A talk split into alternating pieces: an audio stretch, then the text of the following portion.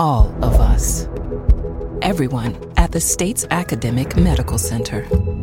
All working together to deliver complete care now and for generations to come. All over the state, including hospital and clinic locations from the Delta to the Gulf Coast.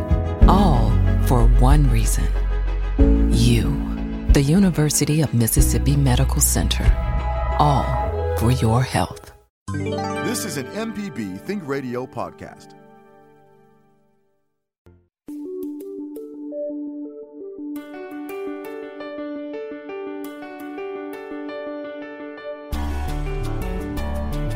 This is Southern Remedy on MPB Think Radio. I'm Dr. Jimmy Stewart, professor of internal medicine and pediatrics at the University of Mississippi Medical Center. Good morning to everyone. We're going to be taking your calls during the hour concerning any kind of issues or topics that you need answered or maybe pointed in the right direction. It might be a new medication that somebody's put you on, or maybe it's a new diagnosis or symptom, or maybe just some general healthcare information all of those topics are appropriate to call in today. You can do that right now by calling 1 877 MPB Ring. That's 1 877 672 7464. Or if you're not able to call us right now, or maybe you uh, think of something later, you can always send an email to remedy at mpbonline.org. Hope everybody is uh, doing well, particularly in southern Mississippi. I know we um, are getting some sporadic reports now about storm surges and heavy rainfall from uh, Hurricane Sally, uh, which is uh, just lumbering, it seems like, in south, southern uh, Alabama uh, and the Florida panhandle, and certainly has affected some listeners in our area too. So, everybody be safe out there, particularly afterwards.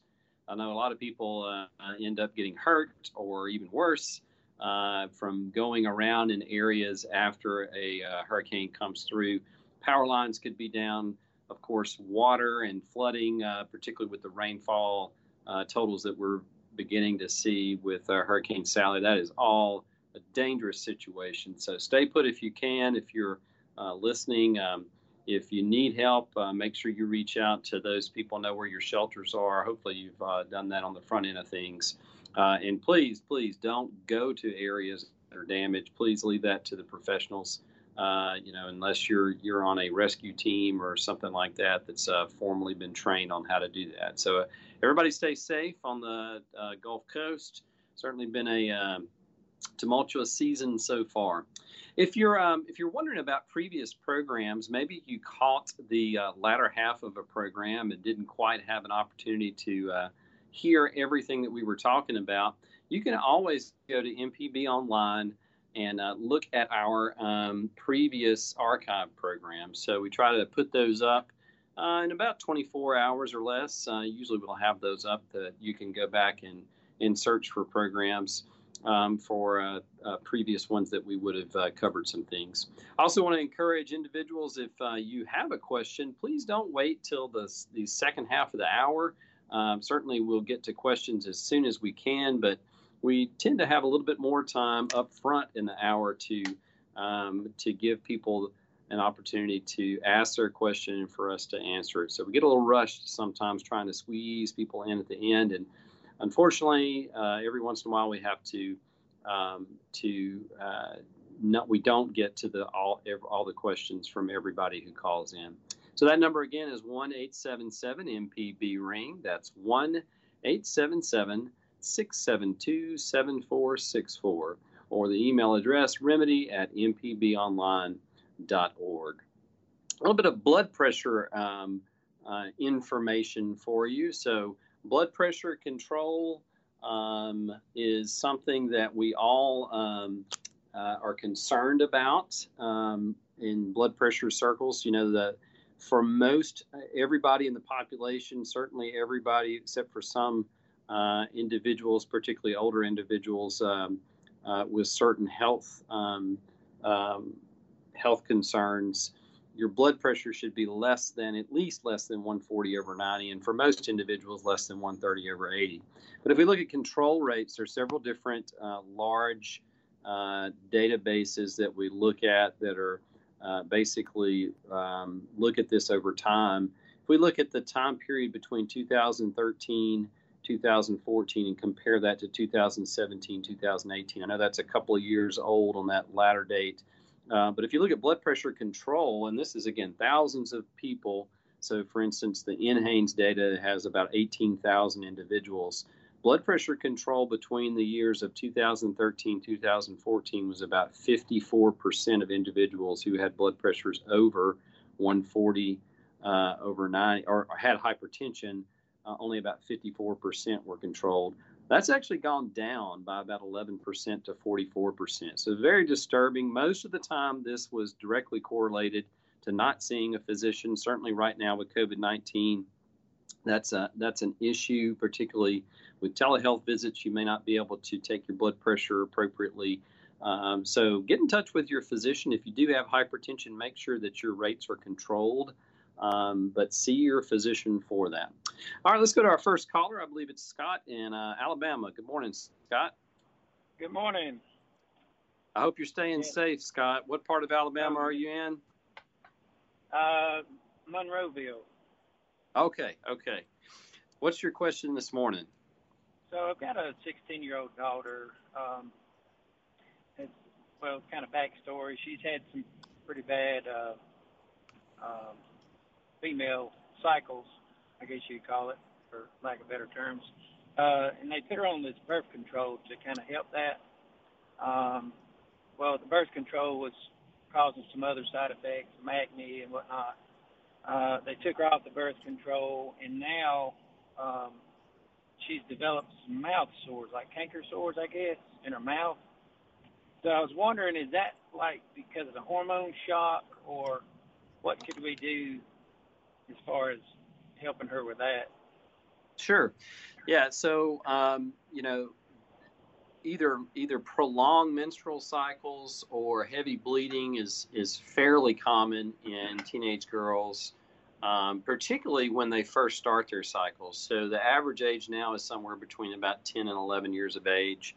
Um, yeah, but that can continue certainly throughout adolescence. That can be modulated by different things weight, rapid weight loss, weight gain, activity levels, all those kinds of things can affect uh, menstrual cycles and how heavy they are.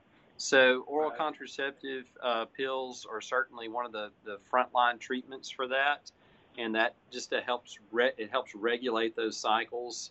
Um, if you can't tolerate it from one reason though, it's a little uh, it's a little surprising to me that she developed acne on that. Usually that improves acne. Um, but in, anyway, um, coming off of that, there's really not. It sounds like that the canker sores, the the uh, ulcers in her mouth, are probably a separate issue that just happened to occur at the same time. Um, those are usually caused by a virus, um, and uh, it's not really a shock to the system because the the uh, the contraceptives uh, medications have such a low dose of hormones. The amount that your body normally makes is right. many many times higher than that. So I, I, don't think it's related to it per se. Um, okay. But certainly, it sounds like it may have been just a sort of coincidence at the same time. Right and you, you, know, there's certain things you can you can do um, for that. Um, you know, uh, there's some over-the-counter medications that you can put on there. Most of the time, I feel like they don't help too much, and there's not much to do to get rid of them any faster. Um, some of those over-the-counter ones can, you know, like Orajel base, they can uh, basically sort of treat the symptoms, but most of the time they have to sort of run their course. Yeah, my my grandmother used to used to tell me to, to take lysine vitamins. Yeah. Lysine. Yeah. And and that seemed to, to help the process. I guess is that is that a true yeah, statement? That's, that's that should be totally safe to take, and that's one of those remedies that um, there's not a whole lot of evidence that it works. But I've, I, in you know, anecdotally, I have uh, you know advised a lot of patients to take that, and it seems to work pretty good. So that's certainly something that would be safe for her to take. Right. Okay. All right. Well, I appreciate your help. All right, Scott. Thank you for calling. This is uh, Southern Remedy. The number to call is 1 877 MPB Ring. That's 1 877 672 7464. Let's go to Tony and Brandon. Good morning, Tony. Are you there? Hey, good morning. Thanks for calling. Yes, sir. Got one little problem. Uh, a couple of months ago, all of a sudden I had started having a tingling running down my arm, like uh, like when you hold it in a position uh, for a certain period of time or lay on your arm, you know, feel it go to sleep on you. Right. And I got got this little tingling that runs almost all the way down to my fingers. And um, I went to uh, Capital Ortho. They did a MRI on my shoulder and my neck, and uh, he come to the conclusion that I may have a spinal problem up in my upper part of the neck where that bone, number one bone, I think sticks out. Yep. So uh, seems to think there might be a pinched nerve in there. What do you think about that? Well, they're the experts. I would I would defer to them on that. An MRI can give you a lot of good evidence if it correlates with the symptoms that you're having. So basically, a lot of things can sort of press on all those nerves that come out from the spinal cord uh, at any level along your your backbones. Uh, but basically, in the neck, there's a lot of nerves that come out that go down to both arms.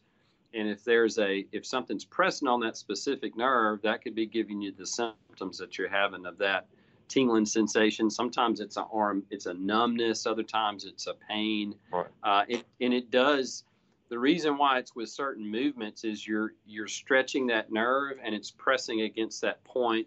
That's usually either a disc, which is the spongy sort of shock absorber uh, between the vertebrae uh, Right. that, to cushion that, or it can be something called osteophytes or other bony protrusions uh, from those individual vertebrae. Now, I will say this about uh, neck surgery if that's an option that they're considering. Sometimes you can do injections and things like that, and it can help. yeah, Uh, that's what I was wondering. Uh, start off with, I, about 12 years ago, I had a back surgery. Um, was one of the best back surgeons in town, and I come out of that smelling like a rose. And I'm planning on going back to him uh, uh, this week, so maybe Yeah. I can get some results from that. Yeah, and Tony, you know, it, surgery in your neck is a lot different than in the lower back, and it's even more successful uh, if you look at those two different areas. Let's say if Sure you enough. compare it to low back surgery, the most of the time, unless it really depends on you know where it's pressing and everything, but most of the time, the upper, you know, the neck is a better place for them to operate. But conservative Oh, good to methods, yeah, yeah, it's it's um you know lower back. It's sort of in a lot of cases at five years, it's exactly the same from those who had surgery from the you know compared to those who don't. The, Mhm. In the upper neck, it's it's a lot different, and a lot of that depends on too. You know, if it's your dominant hand, the one you write with, uh, what do you do in your job? All those kinds of things can sort of play into that. But certainly, they can do some injections and things like that first. If those don't work, I'd say surgery is your next bet. Man, that's terrific. Glad to hear that. Thank you very much. I'm Dr. Jimmy Stewart. Thanks for listening to the original Southern Remedy podcast. You can get your medical question answered by sending an email to remedy at mpbonline.org. For a regular dose of medical information, subscribe to the podcast using your favorite podcasting app. The doctor is always in on the original Southern Remedy.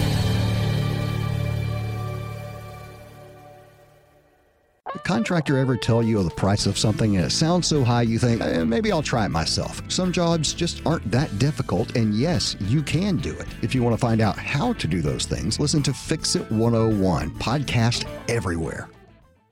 This is an MPB Think Radio podcast.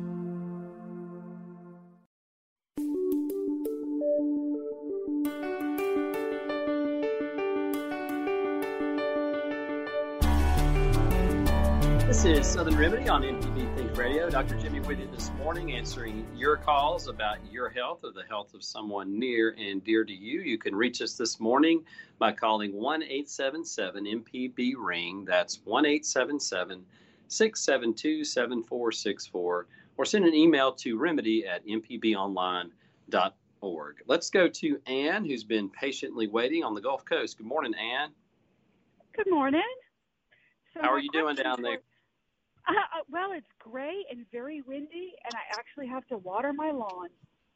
Oh, wow. It is amazing to me, like how tight some of these bands can be uh, with with hurricanes or tropical uh, storms that that come through, and uh, you know you can have 12 inches of rain, um, you know, 20, 50 miles away, and and, uh, and no rain somewhere else. It, it is, but we've been truly blessed to have dodged another bullet. Well, I'm I'm glad you're safe. Certainly, we've got a lot of other people out there that unfortunately have borne the brunt of it, but I'm glad you're safe, Ann. So, what's your uh, you. question this morning? So, a couple of days ago, I noticed that I can see my pulse in my field of vision. Um, I do suffer from hypertension. I do take my medicine regularly, and I am due uh, an eye doctor appointment. But a de- didn't know if this is like any urgency implied. It's very disconcerting to be able to, you know, change my position and all of a sudden I can see my pulse. Yeah, and that's that's a, a, common finding in a lot of people. It can be totally benign. I would say if you when you're when you're experiencing that, um, I would take your blood pressure while you're you're having that experience or in close proximity to it, and just to make sure that it's not elevated. Now, because our eyes are so vascular, there's a lot of arteries that uh, that feed the eye and uh, and you know get a good blood supply to it. Sometimes you can have other things happen though. I'm glad you've got an upcoming ophthalmology uh, appointment because they may want to do uh, they're going to want to do a more in-depth look in your eye. Um, the eye, you know, it's uh, it, I, I, forget who said this, but the eye is the window to the soul, but it's also a great window to directly see blood vessels. So if well, you look in the eye, it corresponds with the uh, all the hurricanes we've had, the stress level. yeah, yeah, I think you're right. With COVID and everything else that's going on, certainly stress can increase your blood pressure. So, um, but you know, looking at those blood vessels directly, they're probably going to want to do that, and they may even dilate your eyes to do that. It just gives you a wider field of vision to look into the eye. Um, but um, I, you know, I would just get it checked out as you already have coming up. Now that can be a finding, and most of the time people are still when they find this, or it's a certain way that they're laying that just increases blood flow to those arteries. Um, but again, for most people, it's a benign finding, and it may just be a transient rise in your blood pressure because of those stressors that's going on. But um, but I would take the blood pressure. That's going to be, you know, an important finding for um, um for your physician, for both your uh, um, ophthalmologist, and then maybe maybe for your regular doctor too but I don't need to call up and ask for an urgent appointment. I don't think so. I think if you, as long as you're not having headaches, severe headaches, or anything like that, or if it's a blurry vision, you know, I know you're seeing that or, or feeling that sensation of the pulse. Some people also hear it too sometimes. Um, but I, I, think unless you're having those other symptoms, I wouldn't say that you need to be seen right now. But if you've got a, an appointment coming up in a week or so, I think that's probably fine. But I would. It is Thank helpful to get those blood pressures at home. Yes, I'll do that, and hopefully we'll end the hurricane season soon. It can't come fast enough. I agree with you, Ann. Thank you for calling this morning. Thank you. Bye bye. All right, let's go to April in Laurel, Mississippi. Good morning, April. Good morning, Dr. Jimmy. Thanks for um, calling. I've been I've been having a problem. Uh, I have um, arthritis and I also have antiphospholipid syndrome. Uh, currently, my um, iron levels have been low, and they have suggested I go ahead and take some iron. But I really kind of feel like maybe my body's destroying my blood cells before I can even do anything with them. Um, what can I do to actually take or take something to help my phospholipids coverings. Yeah, yeah, that's so. It's an autoimmune, uh, you know, condition that uh, basically it can it can lead to a prothrombotic state. So it can make your blood. Some people call it a little bit thick. Um, it has a lot of other other conditions that it's related to also. There's not much to do to, to reverse that. Um, now, your physician may have suggested maybe taking an aspirin, a baby aspirin a day. I don't know if they've said that, depending on your individual situation and what else you got going on. Is your arthritis autoimmune, or is it osteoarthritis, or is it something like rheumatoid arthritis? It's rheumatoid as well. So okay, okay, and sometimes those go hand in hand. Uh, you can have one um, autoimmune process. That's why I asked that, and then it can be associated with another one. So, um, iron deficiency anemia is frequently um, uh, is frequently associated with autoimmune processes, and you can also have an anemia of chronic disease, and you can those two things can go hand in hand too. So just because your iron levels are low, and you're taking iron, that may not, you know, totally get those those red blood cells back up, and it's not necessarily a destruction of those red blood cells. They would be able to see that on a blood test, and there's a couple of other tests to look at that. That's called a autoimmune hemolytic anemia. It just means your body's destroying those red blood cells. But a lot of times with a an autoimmune disease, it's just the overall condition that's an inflammatory state that causes your bone marrow to not produce as much of the red blood cells.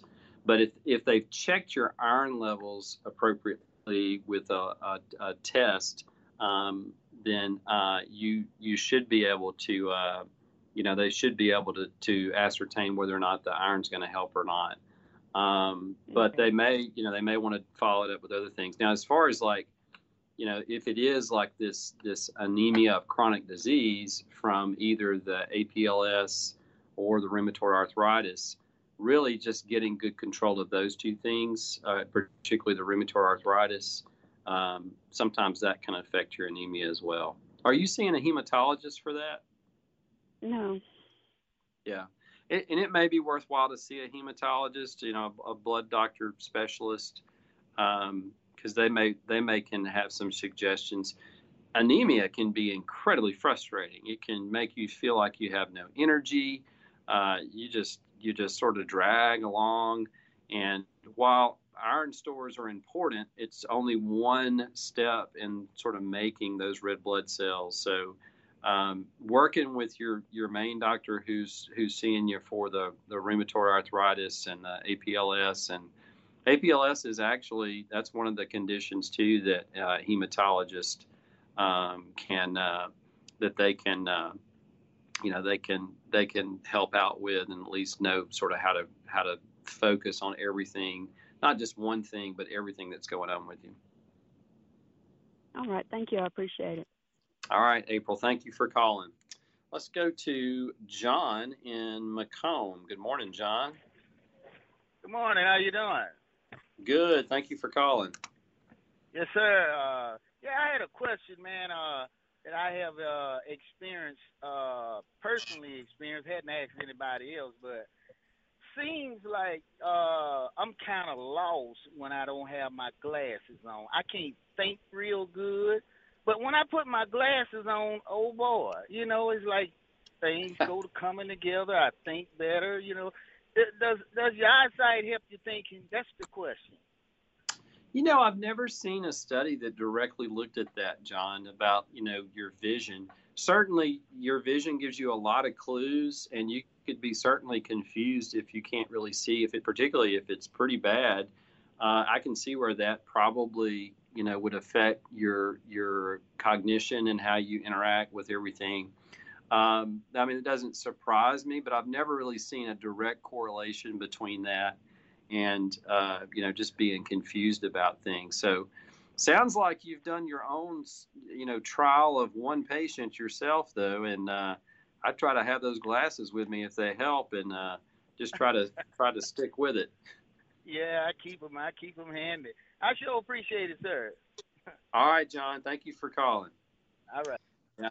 Yeah. I know uh, the way my eyesight is these days. I need my glasses on almost all the time. So, uh, or uh, I will be confused because I cannot see. I'm Dr. Jimmy Stewart. Thanks for listening to the original Southern Remedy podcast. You can get your medical question answered by sending an email to remedy at mpbonline.org. For a regular dose of medical information, subscribe to the podcast using your favorite podcasting app. The doctor is always in on the original Southern Remedy.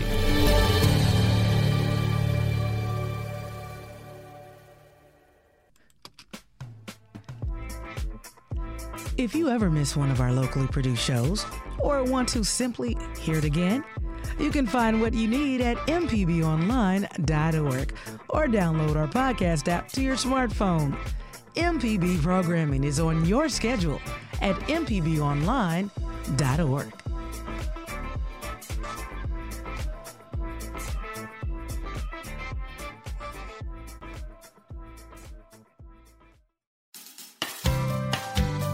This is an MPB Think Radio podcast.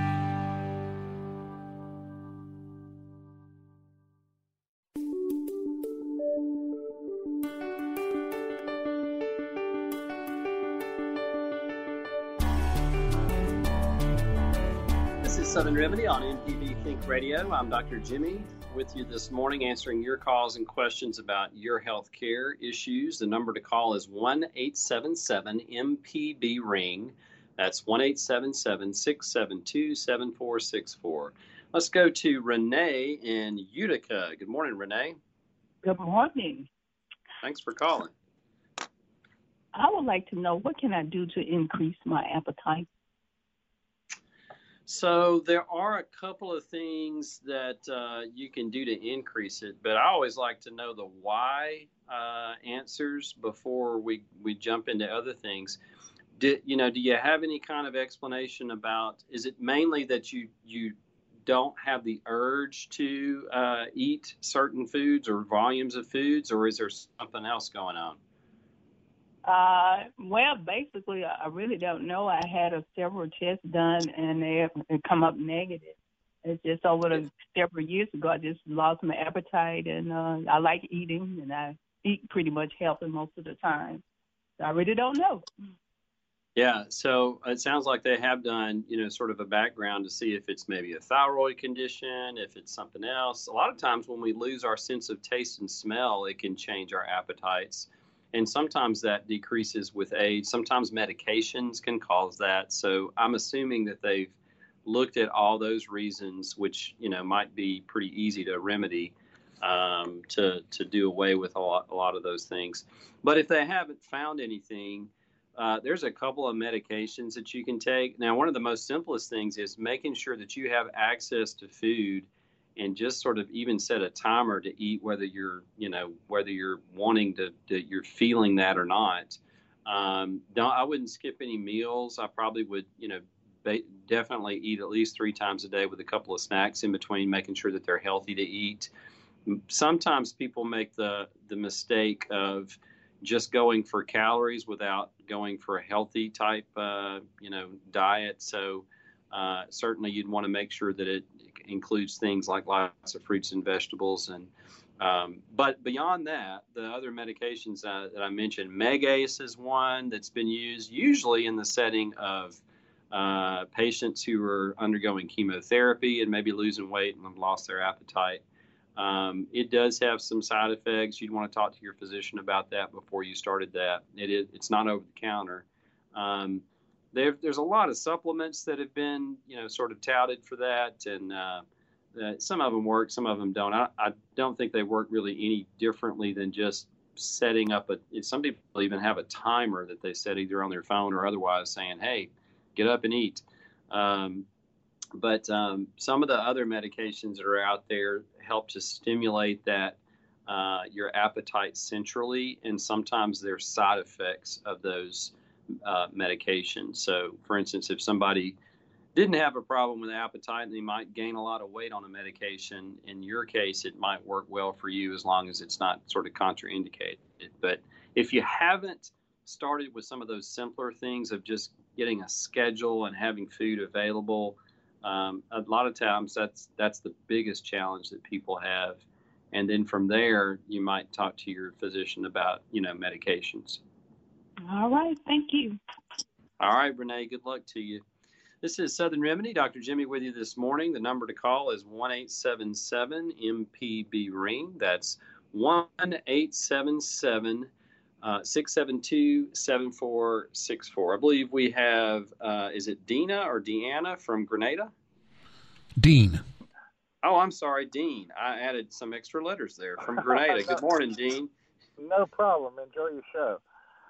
Um, recently, uh, I had a CAT scan done to screen for lung cancer.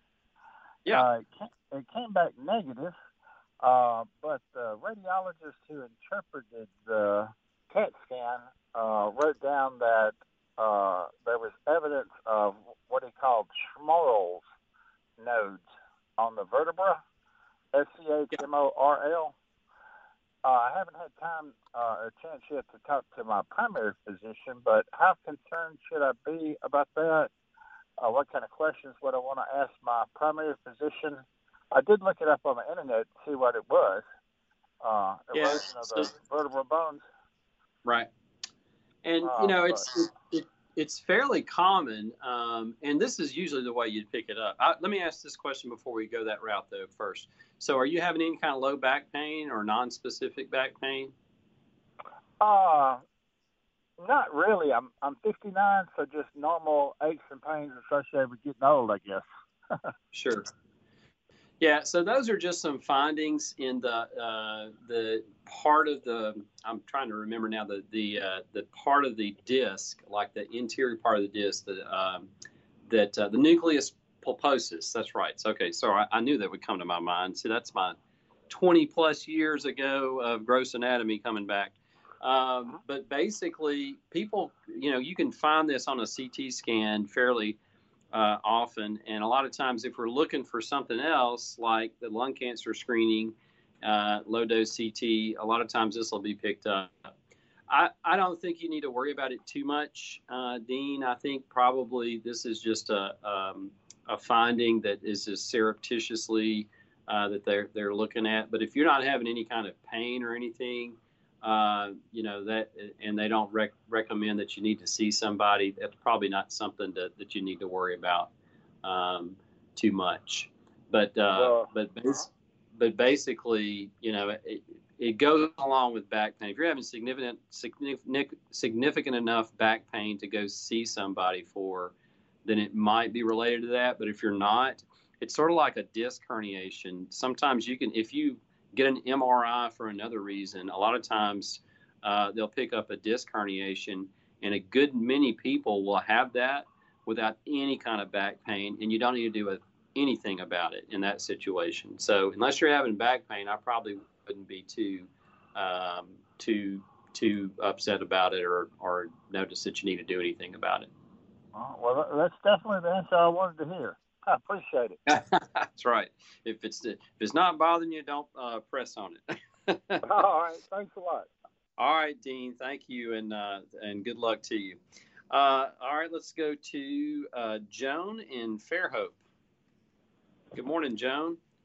Hello there. I have had neuropathy, I think. It doesn't bother me too much except tingling and but I get red spots on my legs and sometimes the red spots are raised and I'm assuming that's the neuropathy, but my uh doctor says maybe I should go to a dermatologist because he think well I don't know maybe psoriasis. What do you think?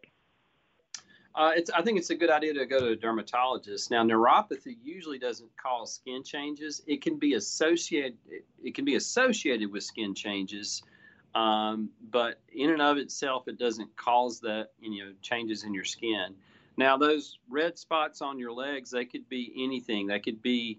Uh, it, it's a lot of differences, and sometimes it takes the trained eye of a dermatologist to look at it and say, okay, this is what it is or sometimes they can take a very small biopsy of it to know exactly what it is. Um, but you can have changes over time in your legs, and sometimes that's with the blood vessels that supply blood to the skin. Uh, but without actually seeing it, sort of hard for me to, to throw my hat in the ring on what it might be. But I think it's probably worthwhile for you know, for you to see a dermatologist just to see if it is related to the neuropathy. Is it something totally Yeah. separate? Um, Have you ever so- heard that there's lupus of the skin and lupus of the body? Is that true? Yeah, now uh, lupus, the systemic lupus, uh, it can affect a lot of different organs in the body, including the skin. And sort of the classic uh, rash of lupus is over the malar surface of the face. So it's sort of this, the bridge of the nose and the cheeks. Uh, and it tends to be sun exposed areas, and it could be other places too. You can have Not discoid lupus. You could have discoid lupus that just affects the skin, though um, and it doesn't affect other organs. Uh, but I wouldn't jump too much on lupus or psoriasis. They have very characteristic patterns, and a biopsy would really tell you, you know, particularly if you're looking at both of those. Psoriasis tends to be a thick, plaque-like uh, rash that's that's thickened skin in certain places. So it doesn't. If it's just red spots, it may not be psoriasis. All right. Thank you. All right, Joan. Thank you for calling. We appreciate uh, you calling, and uh, you stay safe down there. Let's go to uh, Samuel this morning. Good morning, Samuel. Good morning. How are you? Good, Samuel. Where are you calling from? Moss Point. Moss Point. We we like to give a shout out to different places in uh, in our areas. So uh, thank you for calling. What can we do for you? Well, first of all, I have three questions. Number one, are you are you on there every morning at ten o'clock, or just certain day of the week? So Southern Remedy uh, has five different programs throughout the week, and uh, we have different themes on all of those days except for Wednesday. So, so we're on at 11 o'clock Central Daylight Time, uh, right here on MPB Think Radio, and all the rest of the programs are also on at, from 11 to 12 Central Daylight Time. Uh, the uh, the other ones have different themes though, and this one is just every kind of different call in that we have. So um, so check us out on those other days. There may be something that sort of piques your interest on those. Okay. Now, do I have enough time to ask you two health questions? Yes, go fire Hey. away. Number one is that, well, I used to box, and you, if you've ever boxed, you know how it is when you get hit in the rib cage. It hurts. Uh, every morning and 24 hour, 24 seven, my rib cage hurt. Uh, and and that hurt all the way from maybe T uh, two all the way down to T five, uh, T twelve. Is it on and just one also side? Or? is that a lot of mornings, a lot of mornings, I might be wakened by severe cramps in my leg. And the last time I had one, it was in my right leg, and it stayed sore for about two days. I don't know whether I'm sleeping in a fetus position or what, but those are my two major questions that I haven't been able to get any answers on from the from other medical uh, uh, experts, so to speak. Yeah, when you when you uh, were boxing, did you have? Uh, do you know if you had any rib fractures? No, sir, never had. Okay. So, so boxing, particularly over a long period of time, you can do some continuous damage to certain areas, and certainly blows to the body, to the trunk, are, well, I, one of I the. had I had never recall ever being hit in the rib cage because I always protected that area. That's one of the most sensitive areas in the human body. Right. And not only just the human body, even a dog, you can walk up to a dog and hit him in the rib cage behind his his uh, uh, legs, and he will cough. Yeah. So, so if you hadn't had a lot of trauma there, uh, you know, it might be something from the spine, particularly if it's between T2 and T12. So that's the thoracic vertebrae, and basically that's like up upper part of your back all the way down to uh, where those ribs stop. Uh, so it's really what you're describing is every rib on one, at least one side of your of your you know chest and upper abdomen. Um, if it's that, if it were something that was related to boxing, I would expect it to be more localized and not that spread out. You can have regional pain syndrome sometimes from that, from an injury in the nerves, but usually that's much more localized. Okay, So- well, can't the if the thoracic is not supporting the muscles that that that that supports the rib cage, it can cause that, right? Um, that would have to be pretty severe. um, particularly that widen area, and you would you would notice that even even just looking severe. at it. It gets pretty severe. I stretch every morning to to be able to walk out and keep my head up, my chest out, and all of a sudden I might move a certain way, and I have a sharp pain that might come from one of the area or both of the areas. Yeah. Okay, Yeah, so on the circumstances, uh, you think it could be related to my thoracic?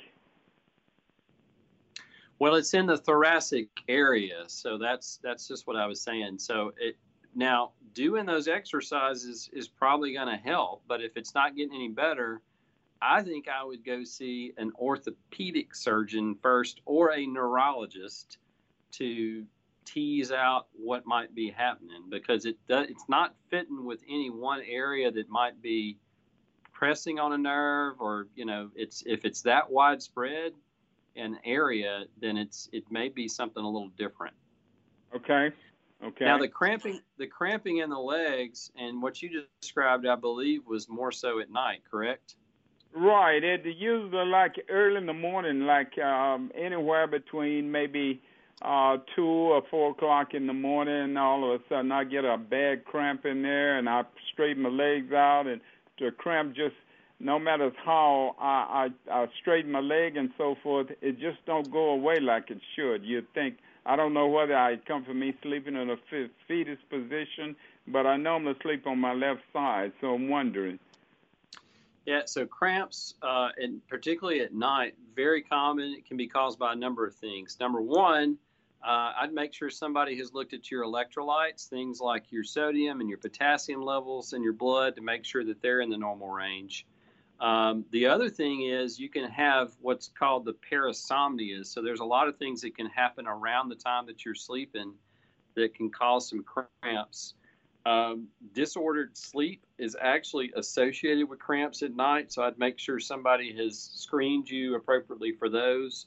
It may even be worthwhile to get a sleep study to see if um, you know if they can look at those those uh, look for those kinds of things. Um, and then the the the last thing I would say is make sure that you're not uh, you know under hydrating during the day or particularly at night because that can cause cramps later in the night and limit your caffeine intake, particularly later in the day. Well, how do you spell the parasomnia? Oh, para, so P A R A, and then somnias is S O M N I A S. Okay. And that just means things that happen around the time that we sleep. Okay, well, th- all right, thank you. Well, what I've been doing is keeping a watch on uh, how much I perspire and how much uh, uh, I, I, I've been watching that, and also to uh, to make sure I drink quite a bit of Powerade during the time I'm going to be perspiring quite a bit. Yeah, unless you're outside, I, I might even just try just regular old water, unless you're outside sweating. Oh well, I'm outside sweating because when I when I do my my my yard, um, uh, well, I'm gonna perspire a whole lot. I perspire. It runs out of my head like water out of a drain.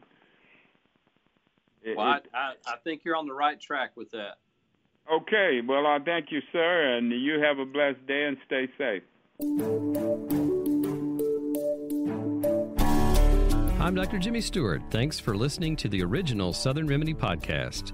You can get your medical question answered by sending an email to remedy at mpbonline.org. For a regular dose of medical information, subscribe to the podcast using your favorite podcasting app. The doctor is always in on the original Southern Remedy.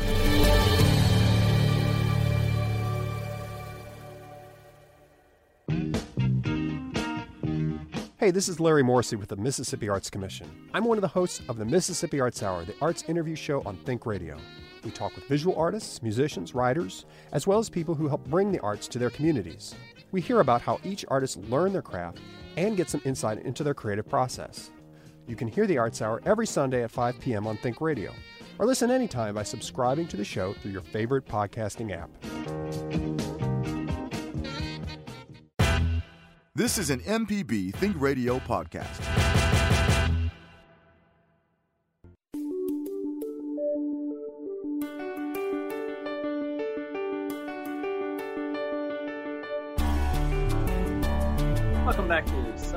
On MPB Think Radio. I'm Dr. Jimmy with you this morning answering your healthcare questions about yourself or someone else. Uh, the number to call, as always, is 1 MPB Ring. That's 1 672 7464. Or, since we're up against uh, uh, the, the hour with uh, maybe one or two more calls, you can always email us at remedy at mpbonline.org. Let's go to Joe in Mobile. Good morning, Joe. Up, oh, are you there, Joe?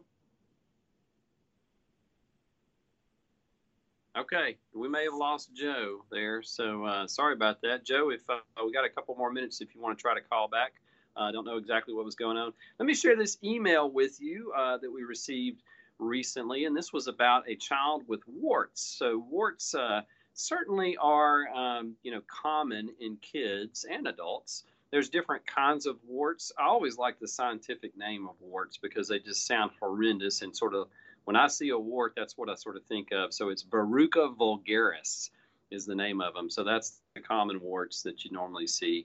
Uh, they are very common on the hands uh, and on the feet. You can have plantar warts, which just means that they're on the bottom of the feet, and you can also have those on your on the surface of your hands. A little bit harder to get rid of those just because of the thickened skin there.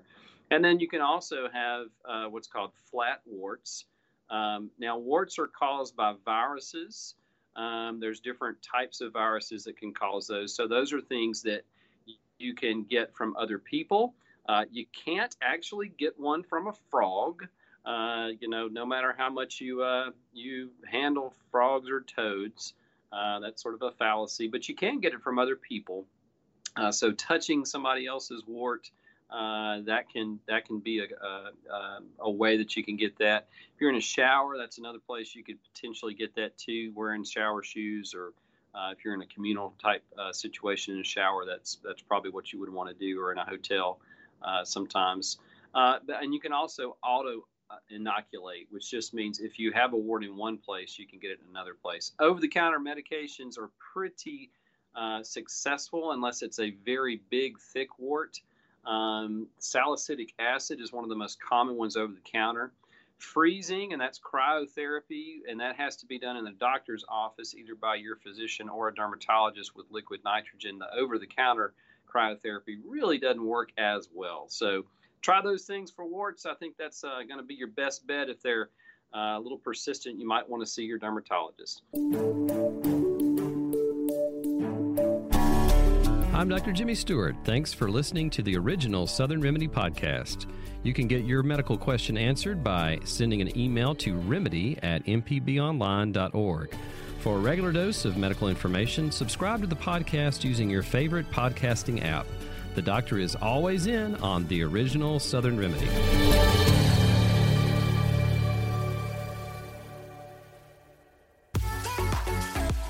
Hi, I'm Ryder Taff, Portfolio Manager at New Perspectives, a fee only financial advisory and co host of Money Talks. Each week, we take your personal finance questions and tell you about a money topic we hope you find helpful. Money Talks can be heard Tuesdays at 9 a.m. on MPB Think Radio. Podcasts can be found on our website, money.mpbonline.org, or on your smart devices podcasting platform.